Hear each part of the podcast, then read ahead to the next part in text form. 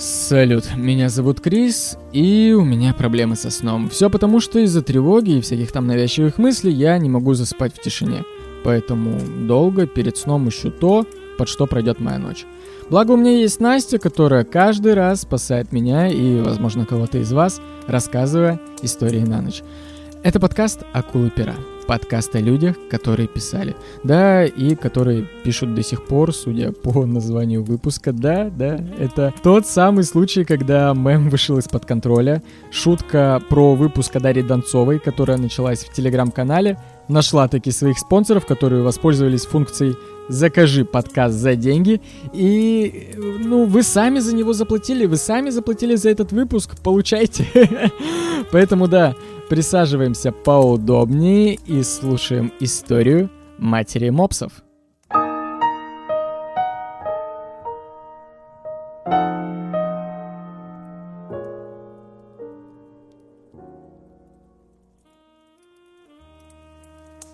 Привет, Крис, привет, ребята. Я не знаю, готова ли я к этому. Не уверена, что готовы вы, но давать заднюю, как вы понимаете, уже поздно. Даша Донцова. Да. Да, сегодня, сегодня так. И я должна вам признаться, я читала Дашу и не одну-две книги, а прям таки вот зачитывалась. И моей любимой героиней в детстве была Виола Тараканова. Дело в том, что я считала ее лайфстайл очень увлекательным. Короче, шел 2007 год, а такие названия, как «Черт из табакерки», «Концерт для колобка с оркестром», скелет из пробирки, до сих пор что-то шевелят в глубине моей души. Сейчас я, конечно, как и многие, стесняюсь своего прошлого, но я не поверю, если вы мне скажете, что вы ни разу не держали в своих руках эти яркие книжечки в мягком переплете. Ну или если вы богач, то в твердом. Давайте сегодня с вами попытаемся понять, что же за человечек стоит за всем этим? И давайте начнем с того, что никакая она не Даша. У нее достаточно необычное имя. Ее зовут Агриппина, родители с фантазией. И фамилия у нее Васильева. Сама она неоднократно рассказывала, что м- ей не повезло с именем. Потому что в детстве, как ее только не называли, и Груша, и Груня, и дразнили гриппом – и вот в этот момент она решила, а не взять ли ей псевдоним. Дело в том, что она прочитала роман Толстого «Хождение по мукам», где была героиня Даша, и такая, о, класс, буду Дашей. Но Дашей она станет еще совсем не скоро. А пока что Агриппина родилась в очень творческой семье в Москве 7 июня 1952 года. Ее маму звали Тамара Степановна Новацкая – она была творческой женщиной, работала режиссером на Москонцерте, а отец Аркадий Николаевич Васильев был известным писателем и сотрудником ОГПУ.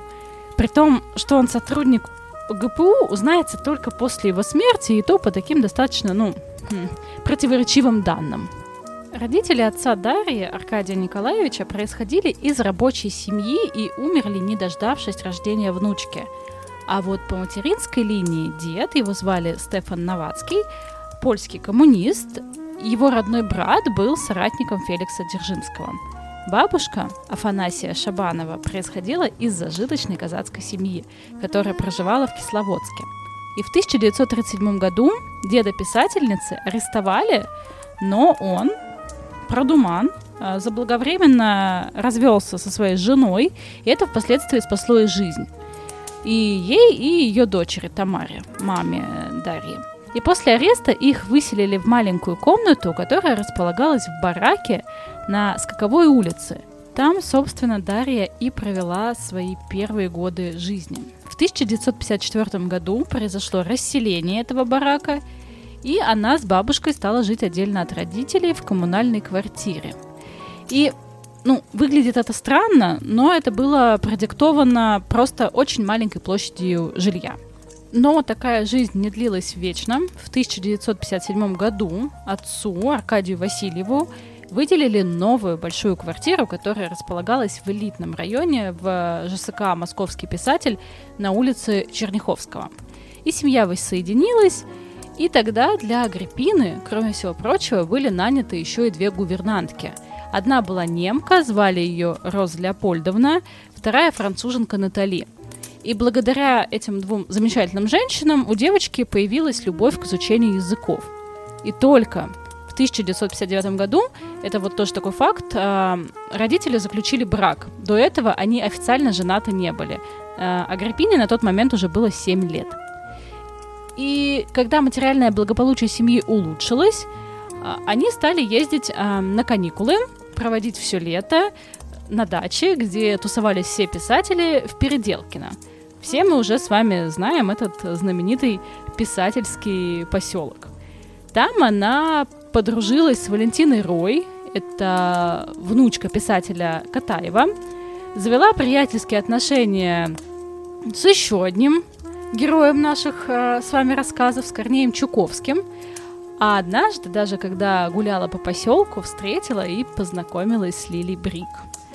Мать Танцовой, Тамара, считала, что хорошая литература – это Антош Чехов, Ваня Бунин, Сань Куприн – и поэтому настоятельно советовала дочери обращаться к классикам. Но на самом деле уговаривать ее было вообще абсолютно не нужно. Она действительно с детства любила читать, она делала это с удовольствием и исследовала родительскую библиотеку вдоль и поперек. В 1959 году она пошла в первый класс, и вот помимо просто обычного общего образования – Маме очень сильно хотелось, как и всем мамам, чтобы ее замечательная дочь обучалась музыке. Ну, дело в том, что там еще и бабушка подключилась. Они такие все из себя э, не ебаться меломанки. И они таскали девочку с собой по концертам, в театры. Но Даше не нравилось, ей было скучно. Ну, кто бы ее спрашивал, поэтому все они за нее выбрали, отдали ее в школу с углубленным изучением иностранных языков, а кроме того, отвели еще и в музыкальную школу. Но, разумеется, какого-то особого рвения у нее не было, да и таланта на самом деле тоже.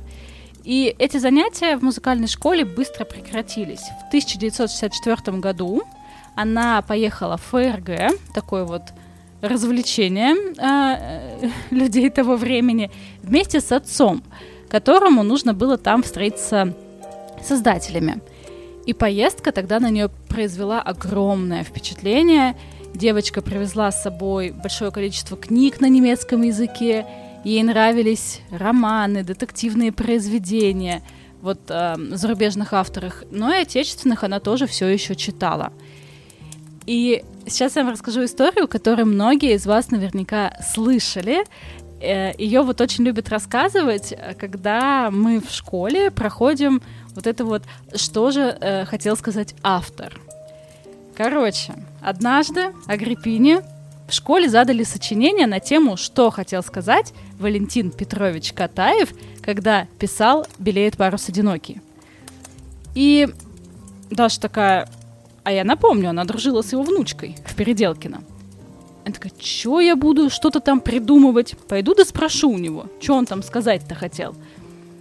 И, значит, э, Катаев такой посмотрел на Дашу и такой, сейчас тебе все расскажу. И сам за нее написал сочинение. Она, значит, принесла его в школу, учительница посмотрела, поставила тройку и сказала, что Катаев совсем не об этом думал – вот, вот вся суть э, школьной литературы. Но литература действительно очень увлекала девочку, знакомство с писателями, а, частое общение с Чуковским, опять-таки вот воспитание папы, все это так или иначе накладывало на нее отпечаток, и она хотела этим заниматься. И думать о будущей профессии особо долго не пришлось, потому что она точно знала, кем она хочет стать, когда вырастет. И вот после окончания школы она поступает в МГУ и выбирает факультет журналистики. Начинается вот эта вот увлекательная студенческая жизнь.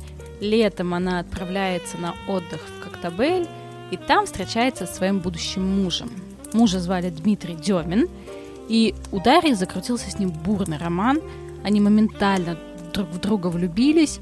Это вот такие первые серьезные чувства, когда все волшебное, любовь не такая, как у всех. Впервые в жизни они и только они познали, что такое настоящее чувство. И по возвращению домой они тут же решили пожениться. Это случилось в 1971 году. И вот как только они поженились, так вдруг сразу на них пришло озарение, что что-то они куда-то как-то немножечко так поторопились. И их личная жизнь сразу не заладилась. Закончилась вся вот эта вот романтика, вот эта вот вся любовь не такая, как у всех. Начался семейный быт, и он был сопровожден ссорами, недопониманиями. И они постоянно находились на грани развода. У них родился сын Аркадий, и это абсолютно никак не спасло ситуацию. Они расстались еще до его появления на свет. Расстались очень замечательно. Он просто однажды вышел за хлебом и не вернулся домой. Вот так вот. Ушел, не объясняя причин. Он ее тогда оставил беременную, одну, без средств к существованию. С того момента он больше вообще ни разу не появлялся в жизни жены и сына. Ну и быть матерью-одиночкой абсолютно одной, алименты он ей никогда не платил, было очень тяжело. И она работала на вокзале, Даша, мыла туалеты, за это платили чуть больше, чем за уборку в зале ожидания, а это для нее на тот момент были просто огромные деньги. И да, ей было тяжело, но она безумно радовалась тому, что ей вот удалось устроиться на вокзал, потому что там работали прекрасные люди, у нее был замечательный начальник, и, в общем-то, грех жаловаться. Со вторым мужем она познакомилась на собственной свадьбе. Звали его Борис Капустин на вот той самой первой свадьбе. И он был не абы кем, а прям свидетелем. И она тогда решила, что он классный мужик, сможет э, как-то залечить ее сердечко разбитое, будет хорошим отцом ее сыну Аркадию. И да, брак оказался на самом деле куда более удачным, чем первым, более долгим. Она прожила вместе с Борисом 6 лет. Но в какой-то момент они просто поняли, что их объединяет не любовь, а дружба и привязанность, что они клевые ребята, но отношения строить, ну, такое – и по обоюдному согласию они просто мирно расстались.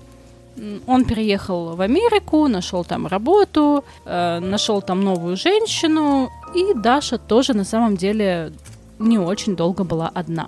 После окончания университета она уехала в Сирию и работала там два года в сирийском консульстве СССР переводчиком с французского. И в Сирии с ней произошел вот какой интересный инцидент она попала к местной гадалке, и гадалка ей такая, ты родишь дочь и тяжело заболеешь 45 лет. А еще она сказала, что Агриппина станет очень богатой женщиной, и богатство к ней придет от правой руки. А умрет она в возрасте 102 лет. Ну, про 102 года мы еще проверим с вами, а все остальное вроде как гадалка попала в точку – Возвратившись из Сирии, Агриппина занялась тем, чем и планировала всю жизнь. Семь лет проработала журналистом в таких печатных изданиях, как «Вечерняя Москва» и «Отчизна». И в «Вечерней Москве» ее не особо любили, потому что у нее была особенность. Она очень много и очень быстро писала. И многим казалось, что она ну, выпендривается и хочет кого-то подсидеть это прям обсуждали за спиной, такая вот, ну, знаете, немного зависть. И да, она действительно очень много писала, но делала это вот не потому, что хотела выслужиться, а просто потому, что, по ее словам, она не могла по-другому.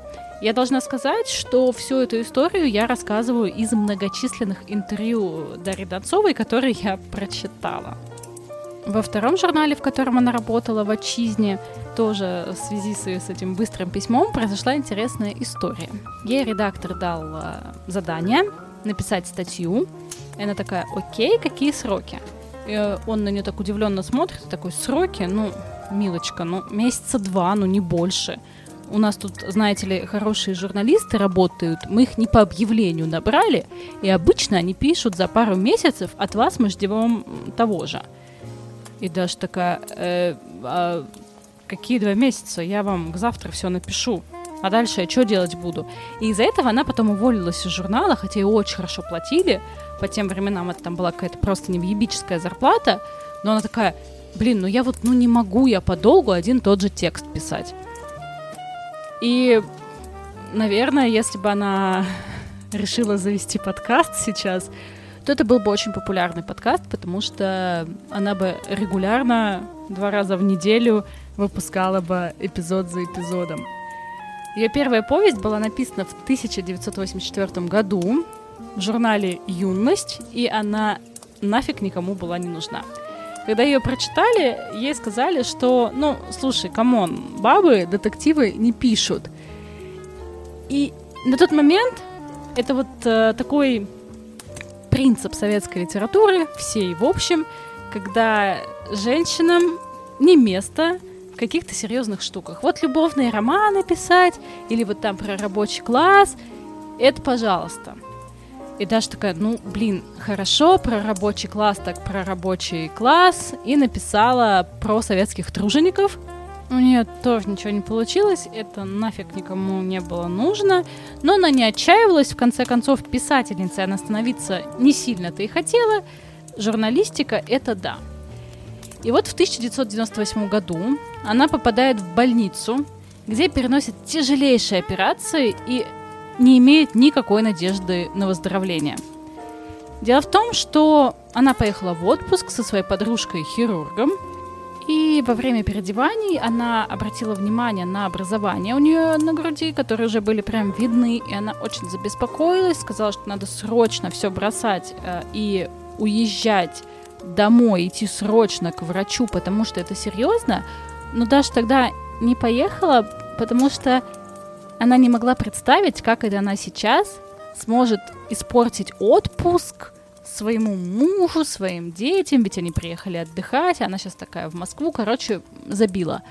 И по приезду домой она тоже не сразу пошла к врачу, но когда почувствовала уже такие серьезные боли в районе груди, и как-то раз проснулась, прям даже увидела кровь, то тогда вот она засобиралась, но было достаточно уже поздненько. Ей поставили диагноз рак молочной железы в такой уже неутешительной стадии. И в тот момент, разумеется, ее жизнь разделилась на до и после, как и у каждого человека, которому вот так вот резко в лоб а, озвучивают страшный диагноз. И начались бесконечные обследования, бесконечные анализы, а, подготовка к операциям, операции. И, разумеется, ее ну, как бы мучил страх, она боялась, и ее лечили в обычной бесплатной клинике. Ей провели 4 сложных операции, у нее было 18 курсов химиотерапии, и ее окружали постоянно вот прям ноющие, оплакивающие себя люди. Кого-то она подбадривала, кого-то она пыталась успокоить, где-то она раздражалась, а, особенно когда встречалась с мужиками, такие большие мужики, которые сидят и там оплакивают себя, хоронят себя заживо. И ей пытались там, ну типа, ну э, посмотри, это же все очень тяжело, это же вот типа невозможно терпеть такую боль. Она такая, все возможно. Но такой осознанной она тоже была не сразу. Ей поначалу тоже реально было очень стрёмно, она боялась умереть, настолько сильно боялась, опять-таки, ее беспокоило не то, что она вот сейчас просто умрет, а то, что как типа муж останется без нее, как дети останутся без нее. И она своей подружке предложила, не то чтобы предложила, я бы сказала, потребовала после ее смерти выйти замуж за ее мужа. Ну, потому что, а как еще-то? Это, это настолько в ее голове было логично, что другого решения и быть не могло. Но все сложилось по-другому. И в один прекрасный день, когда ее муж, третий муж, зайдем немножечко вперед, видел, что вот она впадает в эту в какую-то депрессию, он принес ей в реанимацию ручку, тетрадку и сказал, что типа не бездельничай давай тут, пиши. И она начала писать. И вот так вот в больничной палате за пять дней она написала книгу. И знаете, как она поняла, что это прям топ, и что это надо показать миру? У нее эту рукопись подспиздила медсестра, и Даша проснулась от хохота медсестры и такая, о, это хорошо. И вот именно с этого момента Агриппина официально становится Дарьей. Ее первый роман назывался «Крутые наследнички», и главную героиню она назвала Дашей Васильевой, которая занялась э, частным сыском. И вот знаете, это вот чисто я, да и вы, я думаю, в школьные годы, когда вот э, начинали писать книгу. Блин, я надеюсь, что каждый из вас начинал в школьные годы писать книгу. Может, кто-то писателем стал, я не знаю. Нейминг пушка. Вот ты просто берешь и называешь героиню почти как себя. Вот. Ну, мою иногда звали, чтобы вы понимали, а, Ася Матвеева. Матвеева моя девичья фамилия. Ну, Настя слишком, Ася отлично. Когда она вышла из больницы, она отправилась в издательство «Эксмо», которое и взялось публиковать ее романы. И на самом деле это тогда было очень смело. Как сказал Ботеньков, пиздец как смело. Потому что, потому что опять-таки, а, женский детектив, который написала женщина, это было too much. Это было так не принято. И там первопроходцем стала Маринина, за ней все немножечко вот так вот подтянулись, и Эксмо были вот первыми ребятами, которые э, решились на такой вот шаг. И первый ее роман «Крутые наследники» разлетелся... Наследнички, извините, пожалуйста. Разлетелся огромным тиражом. И все стали ждать продолжения, которое впоследствии было написано... Позже появились там книги «За всеми зайцами», а, дама с коготками. Все это было из цикла вот как раз-таки любительница частного сыска Даша Васильева. И по окончанию общего лечения у нее было готово уже пять произведений. И там вот еще какой момент произошел. А, когда Эксмо а, решила печатать ее произведение, то на обложку нужна была ее фотка. А она была только после болезни, после больничек, весила 33 килограмма, на ней не было волос, и художнику пришлось э, дорисовывать ей прическу. Это сейчас бы ее там быстренько бы прогнали бы через фейсап, а тогда было чуть-чуть потяжелее, там вот этот вот тяжелый фотошоп, и художник подумал, что а что бы не сделать ее брюнеткой. И на первых книгах она была брюнеткой, хотя у нее никогда не было темных волос. И Даша увлеклась она стала очень много писать. Дальше, если там первые, вот, первые свои произведения она написала на больничной койке, то дальше она писала вообще очень по-набоковски, если вы понимаете, о чем я. Ее книга «Жена моего мужа» была написана в туалете. Дело в том, что она вернулась из больницы после третьей химии и не останавливалась, писала, и после химии было очень непросто, ее постоянно тошнило, поэтому она придумала, что что далеко ходить, и выбрала писать прямо в туалете. Э, сделала себе там кабинет, благо туалет был большой, она поставила туда стульчик, на нем скамеечку, на ней сидела, э, клала бумагу на крышку унитаза и писала. Когда ее тошнило, она просто открывала крышку унитаза, ну и, собственно, вот. И потом снова брала и писала. Не надо далеко отходить, очень удобно. Если вы там тоже, не знаю, писатель э, в стадии токсикоза, возьмите себе на вооружение. Так, я уже, кажется, сказала. Если не сказала, то э, псевдоним вот Даша взяла имя Даша, потому что она ей просто очень нравилось. Еще у Толстого его подрезала. А фамилию Донцова она взяла у своего третьего мужа. Вот. Того самого мужа, который принес ей тетрадки в реанимацию и прожил с ней все сложности и горести болезни. Александр Иванович Донцов. Она его безумно любила, безумно гордилась им. Профессор психологии, он был именно вот таким мужчиной, именно тем мужем, которого она искала всю свою жизнь. Познакомились они благодаря подружке и соседке, ее звали Алена. Она решила поиграть э, в «Давай поженимся», включила схваху и просто под предлогом беседы пригласила мужчину в квартиру к Даше. И разговор получился интересным, длинным, они там не могли остановиться болтать э, за полночь даже. И Алена ушла к себе домой, а Донцова такая, ты оставайся здесь ночевать, потому что, ну, метро уже закрыто, все дела. И, ну, как бы планы были ясны. Они остаются наедине, влюбляются, тютекаются, замечательно. Но в разговоре Даши и Александра выяснилось, что романы и создание семьи в целом в их планы не входят. Ну, там Даша недавно рассталась со своим мужем, немножечко хотелось пожить для себя, он там тоже.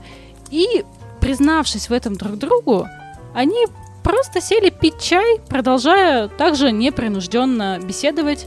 И после этого они уже никогда не расставались. Они поженились в 1983 году. У Александра был сын Дмитрий, из предыдущего брака, и вскоре он стал жить с ними. А в сентябре 1986 у них родилась дочь Маша. Ее появление было просто огромным счастьем для родителей, и Машу Донцова сначала хотела назвать Дашей, но она настолько там любила свою свекровь, что назвала дочь именем э, матери мужа. Но вот, казалось бы, все отлично, счастливая семья, но болезнь Даши немножечко омрачнила все это счастье. Но надо сказать, что Александр все время, во время всего лечения, был рядом с Дарьей и помогал ей во всем. И в том числе благодаря вот этой вот бесконечной любви и поддержке, я думаю, что ей таки удалось победить болезнь. И ей сделали операцию по удалению груди, и она загналась, ну, как любая девочка. Она боялась, что из-за этого могут испортиться ее отношения с мужем, что он просто ее бросит и уйдет из семьи. Но Саня такой, стопе, все замечательно, даже если все, что от тебя останется, это будет одно ухо, а все остальное тебя отрежут, я буду тебя очень сильно любить. И несмотря на какой-то вот э, тяжелый период в их отношениях, несмотря там на дальнейший плотный график, и Дарьи, и Александра, они вот с легкостью как-то совмещали все это с домашним хозяйством. И Даша там в какой-то момент начала выпускать кулинарные книги, где собирала простые необычные рецепты, называлась я там лентяйкой. И она, несмотря на все вот эти вот хлопоты, не могла представить себе дом по-другому. Она считала, что семью делает женщина, что жизнь — это труд, что семья — это тоже труд. И что дело вообще, ну, после того, как она преисполнилась, и муж ей сказал, что будет любить ее хоть какой, она вот стала рассказывать о том, что дело там не в груди, не в волосах, дело лишь в том, любишь ли ты там своего партнера или нет. И по мнению Дарьи, чтобы сохранить счастливый брак, нужно быть уметь быть мудрой, не копить обиды, разговаривать и прощать э, любимых людей. В феврале 2022 года э, был поставлен диагноз рак кишечника Александру Донцову. Болезнь уже достигла третьей стадии, требовала лечения, они поздно заметили. Его прооперировали, назначили ему химиотерапию и Даша до последнего старалась сохранять вот этот вот свой оптимистический настрой, веру в исцеление, хотя она признавалась, что своя болезнь ее абсолютно так не трогала, как его. То есть вот за него она там действительно боялась и переживала. А в интервью она часто рассказывала о том, что а, рак это болезнь хитрая, что надо относиться к ней спокойно, что надо не обвинять весь мир, и тогда вот в конце тебе воздастся. И действительно, ценой каких-то просто невероятных усилий, а, лечащих врачей, всех, кто верил, всех, э, кто поддерживал, удалось добиться ремиссию Александра, болезнь отступила, раковых клеток там на обследовании не было обнаружено. И после болезни э, Александр прям вновь полюбил жизнь, стал вести здоровый образ жизни, отказался от всех вредных привычек. Но рак еще очень коварен и непредсказуем. И даже несмотря на ремиссию, через какое-то время болезнь опять вернулась. И 8 марта 2023 года Александра Донцова не стало.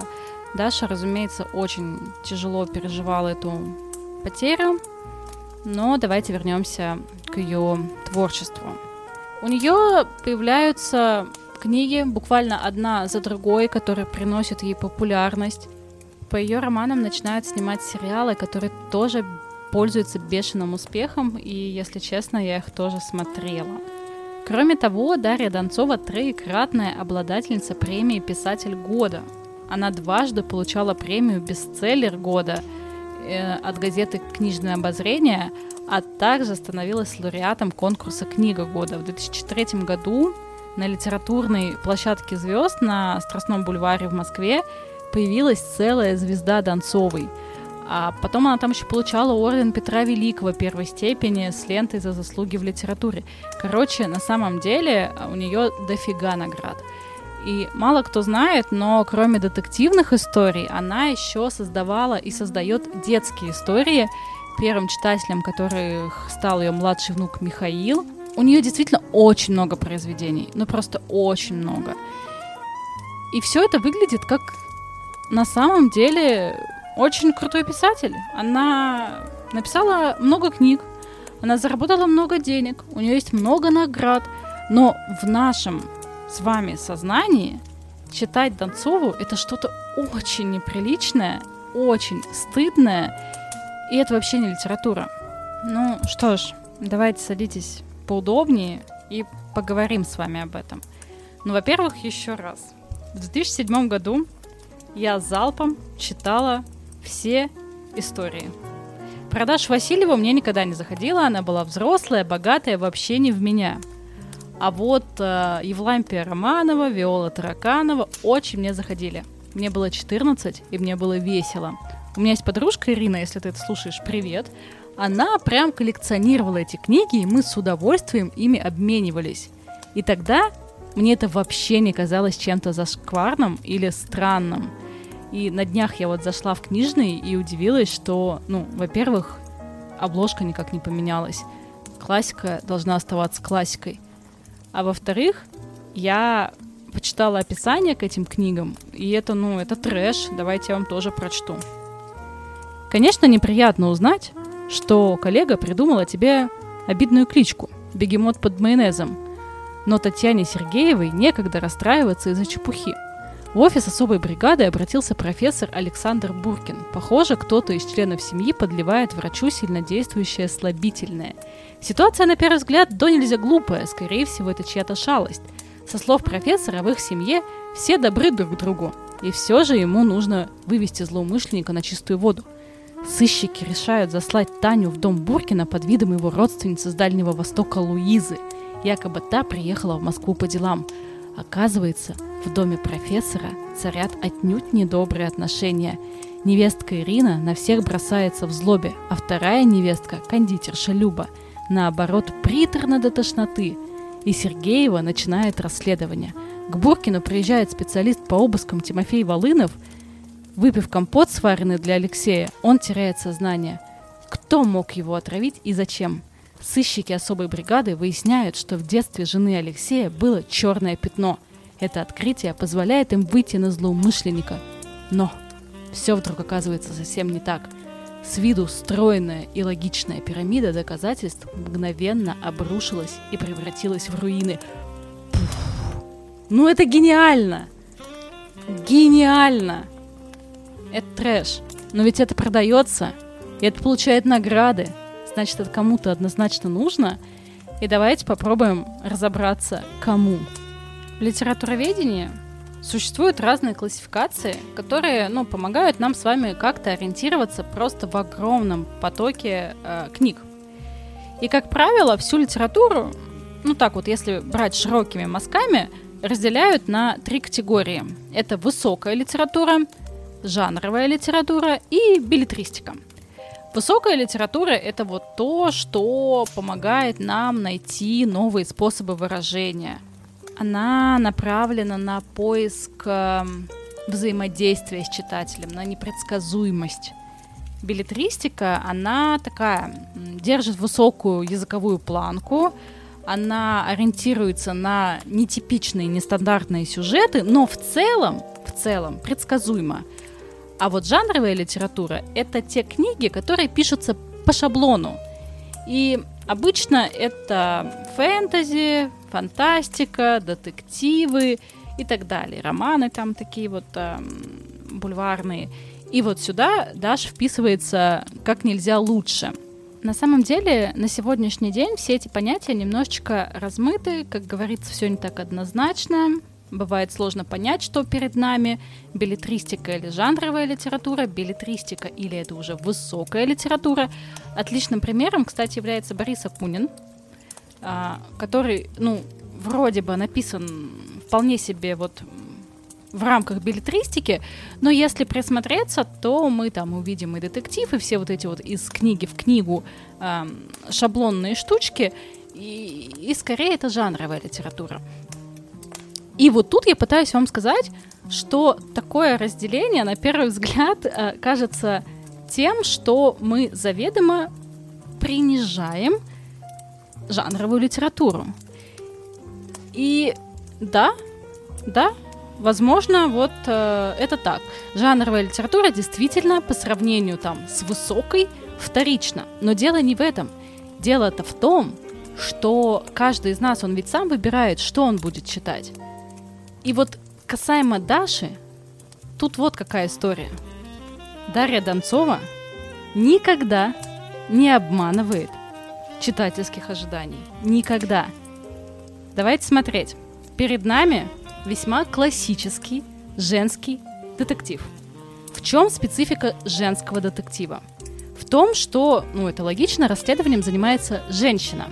Причем не женщина-детектив, а такая типичная, обычная женщина. У нее есть проблемы, с которыми она сталкивается каждый день. У нее рутинная скучная жизнь, у нее невнимательный муж, у нее нет времени на себя, у нее нет денег. И этот тип женщины переходит из романа в роман. Такие женщины неуклюжие в быту, они совершают нелепые ошибки, они наивны, они готовы всем помогать.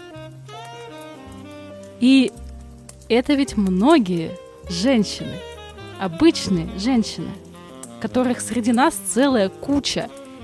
И эффект узнавания себя, своих жизненных ситуаций, своего мудака мужа, своего козла начальника, свою вот реально скучную жизнь, в которой ты не знаешь, чем тебе заняться после обеда, вся вот эта узнаваемость действует безотказно – мы обожаем узнавать себя. Это работает. Даша капец как много пишет, это факт. Она пишет по книге в месяц. Я читать не успеваю по книге в месяц, а она пишет.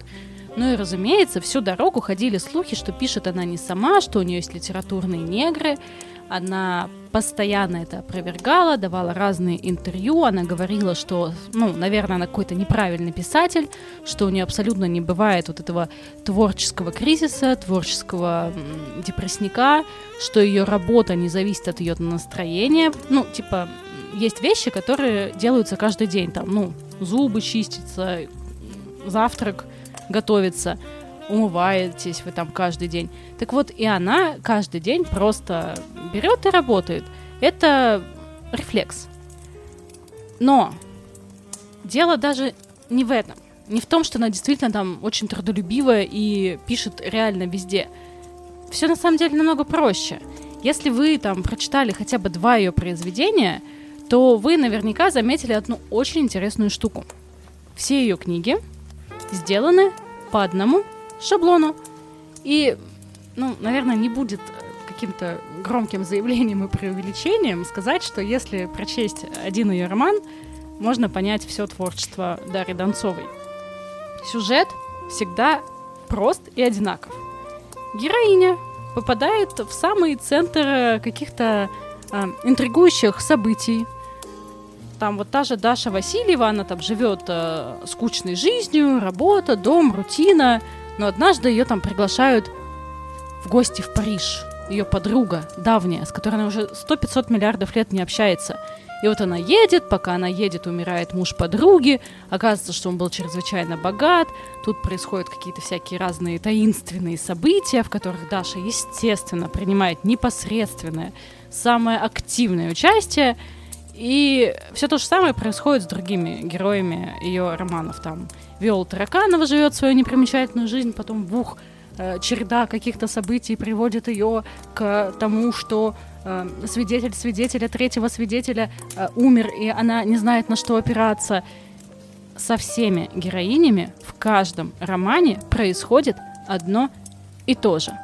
Плюс язык. Язык абсолютно непритязателен, максимально прост. Там нету никакой игры, нету никаких метафор, нету сложных предложений. Это вот просто обычная жизнь, буквально фольклор. И, ну, просто откройте любую книгу, прочитайте любой диалог, и вы поймете, что это максимально простецкий разговор.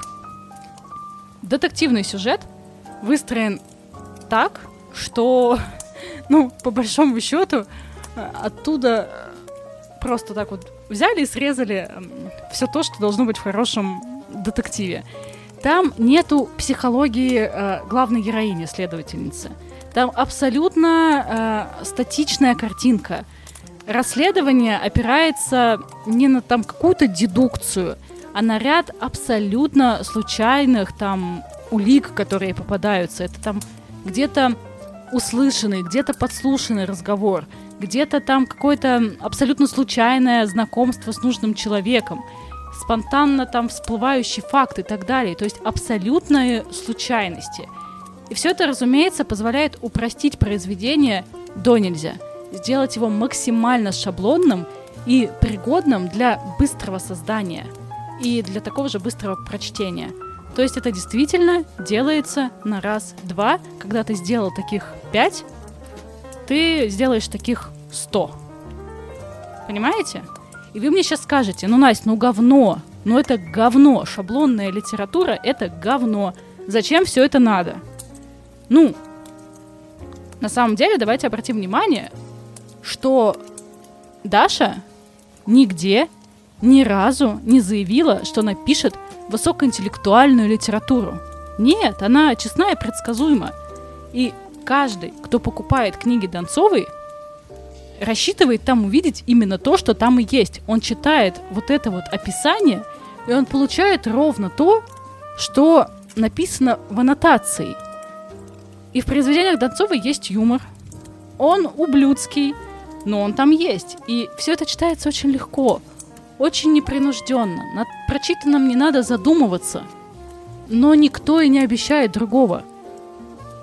И для многих ее книги становятся такой вот разрядкой от утомительных будней. И в приличном обществе, конечно, никто не придет и не скажет, что вот знаете, я тут вообще-то Донцову читаю.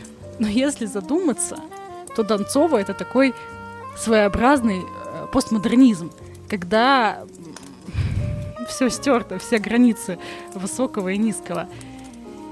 И каждый раз, когда мы с вами пытаемся от этого откреститься и сказать «фу-фу-фу, я никогда такое читать не буду, и такая литература говно», это не что иное, как снобизм. Ну, снобизм. Все. Сейчас меня все выключат. Примитивны ли романы Донцовой? Ну, однозначно примитивны. Плохие ли они от этого? Да ну, ну нет. Были бы плохие, если бы нам продавали, я не знаю, Пелевина, а внутри была бы Донцова. Вот это было бы не очень. К слову, знаю одного автора, у меня был про него выпуск э, почти в самом начале. Вот там в аннотации написана философская философия, которая смазана э, сверху философией. А когда открываешь книгу, понимаешь, что там, ну, такое себе. Вот. Это тоже не очень. А тут, тут Даша честно говорит, что я пишу вот так и пишет вот так. После того, как она победила рак груди, она стала помогать а, справляться с этой бедой другим людям. У нее есть там фонд помощи, она помогает женщинам, которые просто к ней обращаются. Она призывает это делать других людей, говорит, что благотворительность это не только про деньги. Она убеждена, что помогать может каждый, и что главная помощь вообще в целом это не денежная помощь, потому что есть много богатых людей, для которых ничего не стоит выписать чек на миллион долларов и забыть об этом. Но ценится классная помощь, когда просто какая-то женщина, видя другую беду, такая говорит, слушайте, я понимаю, как вам тяжело, вот я на машине, я могу вас забрать и отвезти туда, куда вам нужно. Вот это вот, э, по мнению даже Танцовой, действительно классная помощь, и тут я с ней абсолютно согласна, что помогать э, действительно по мере своих возможностей может каждый. В 2008 году еще она стала послом благотворительной программы «Вместе против рака груди». В 2018 году она на канале «Спас» вела свой проект «Я очень хочу жить». И своим вот личным примером она хотела помогать людям, которые потеряли веру э, в себя, в излечение от болезни. И тогда на самом деле э, у нее появилось очень много хейтеров – они считали, что это все пиар-ход, что никаким раком груди она не болела, и что сейчас вот таким вот грязным, мерзким способом она пытается привлечь к себе внимание. И вот в одном из шоу она прям взяла и разделась, она показала, что у нее нет груди, и тогда, конечно, в зале повисла такая очень э, неприятная тишина. Несмотря на все те сложности, которые жизнь подкидывала Дарье Донцовой, она по сей день сохраняет оптимизм, она пишет книги, воспитывает внуков, наслаждается мопсами, ходит в церковь. Кстати, о мопсах, это тоже я еще с детства помню, что она к ним преисполнена особой любовью, что ее загородный дом называется Мопс Хаус. У нее их много, все они классные, про каждого из них можно написать отдельный подкаст. А, Ее многие спрашивали, почему мопсы, и она отвечала, ну тут как с мужиком. Увидела, поняла, что мой. И они у нее такие действительно психотерапевты, помогают ей справляться со всякими сложными ситуациями, когда грустно, они приходят, ее жалеют, успокаивают. В общем, на сегодняшний день Даша Донцова продолжает сохранять оптимизм, много работать и жить эту жизнь. Такие дела. Спокойной ночи. А, хочу вас попросить написать мне отзывы в мой телеграм-канал. Как вам этот экспериментальный выпуск? Потому что, ну, на самом деле, я к нему долго подступалась. А, я тоже преисполнилась снобизмом, мне было тяжело начать. Для меня это тоже было таким немножечко постыдным рвением. Но э, дело в том, что пока я готовилась, я поняла, что это в своем роде удивительная история, которую, которую я абсолютно не жалею, что рассказала вам. Надеюсь, вы что-то из нее вынесете. Никого не призываю читать даже Донцову, но если вдруг, то Пишите об этом тоже в телеграм-канале, что вы послушали и захотели почитать э, «Селедка в норковой шубе» или что-то типа такого. Всем спокойной ночи еще раз. И если честно, я вот до сам, до самого, прям до самого выхода подкаста не то чтобы очень верил, что эту историю можно рассказать интересно и что тут вообще есть что рассказывать. И я не знаю, как вам, но я остался под очень приятным впечатлением. Не то чтобы я вот преисполнился и пойду сейчас читать про похождение Евлампии Романовой, маловероятно, я вообще прочту хоть про одно похождение Евлампии Романовой. Просто, в отличие от Насти, я вообще в руки эти детективы не брал. Ну, ни один, совсем. И я как раз-таки был вот тем самым снобом, который хейтил любое соприкосновение читателя с этими самыми детективами. Ну вот, вышел выпуск, и Настя вполне убедительно для меня пояснила свою позицию. А, а вот вы, вот вы вообще как относитесь к детективам Донцовой? Может, у вас есть какой-то там любимый? Давайте так. Э, забегайте в телеграм-канал, э, как вот и просила Настя, пока рассказывала, и под постом с выпуском пишите свои истории и отношения с детективами Донцовой. И это не какая-то там вот дежурная просьба, типа, приходите, оставляйте свои комментарии, вот это вся фигня. Насте в натуре интересно обсудить это с разными людьми, э, у которых разная позиция, у которых разных возрастов, потому что она мне сегодня, да и не только сегодня, уже все уши про это прожужжала, то, что ей хочется об этом поговорить с кем-то, потому что, ну, как она говорила, ее взгляды и мировоззрение менялись по ходу research а этой истории. Вот, и хочется с кем-нибудь порефлексировать на эту тему. Ну, а вообще, благодаря этому выпуску вы еще и узнали, что подкасту можно не просто оставлять чаевые за проделанную работу или из высоких побуждений, но и выпуск можно заказать, вот прям можно заказать выпуск про вашего любого любимого писателя. Для этого даже есть специальная кнопка, как оказывается. Представляете, на Boosty прям вот есть кнопка «Заказать выпуск». А еще на Boosty, да и на многих других площадках, есть десятки, буквально десятки эксклюзивных эпизодов, доступ к которым можно разблокировать за дешевле, чем вот любой роман Донцовой в мягком переплете. А хватит вам этих эпизодов явно на подольше, чем вот один детектив. Сто процентов. Это же десятки, десятки часов про клевых писателей. Вау. Заходите, заходите на любую площадку с бонусными эпизодами по ссылкам в описании. Там же будет ссылка и на чаевые, и на телеграм-канал. В общем, не заблудитесь, я всегда прописываю все ссылки специально, чтобы вы точно не заблудились, нашли нужную для вас. Вот. Ну а мы с вами, разумеется, скоро услышимся.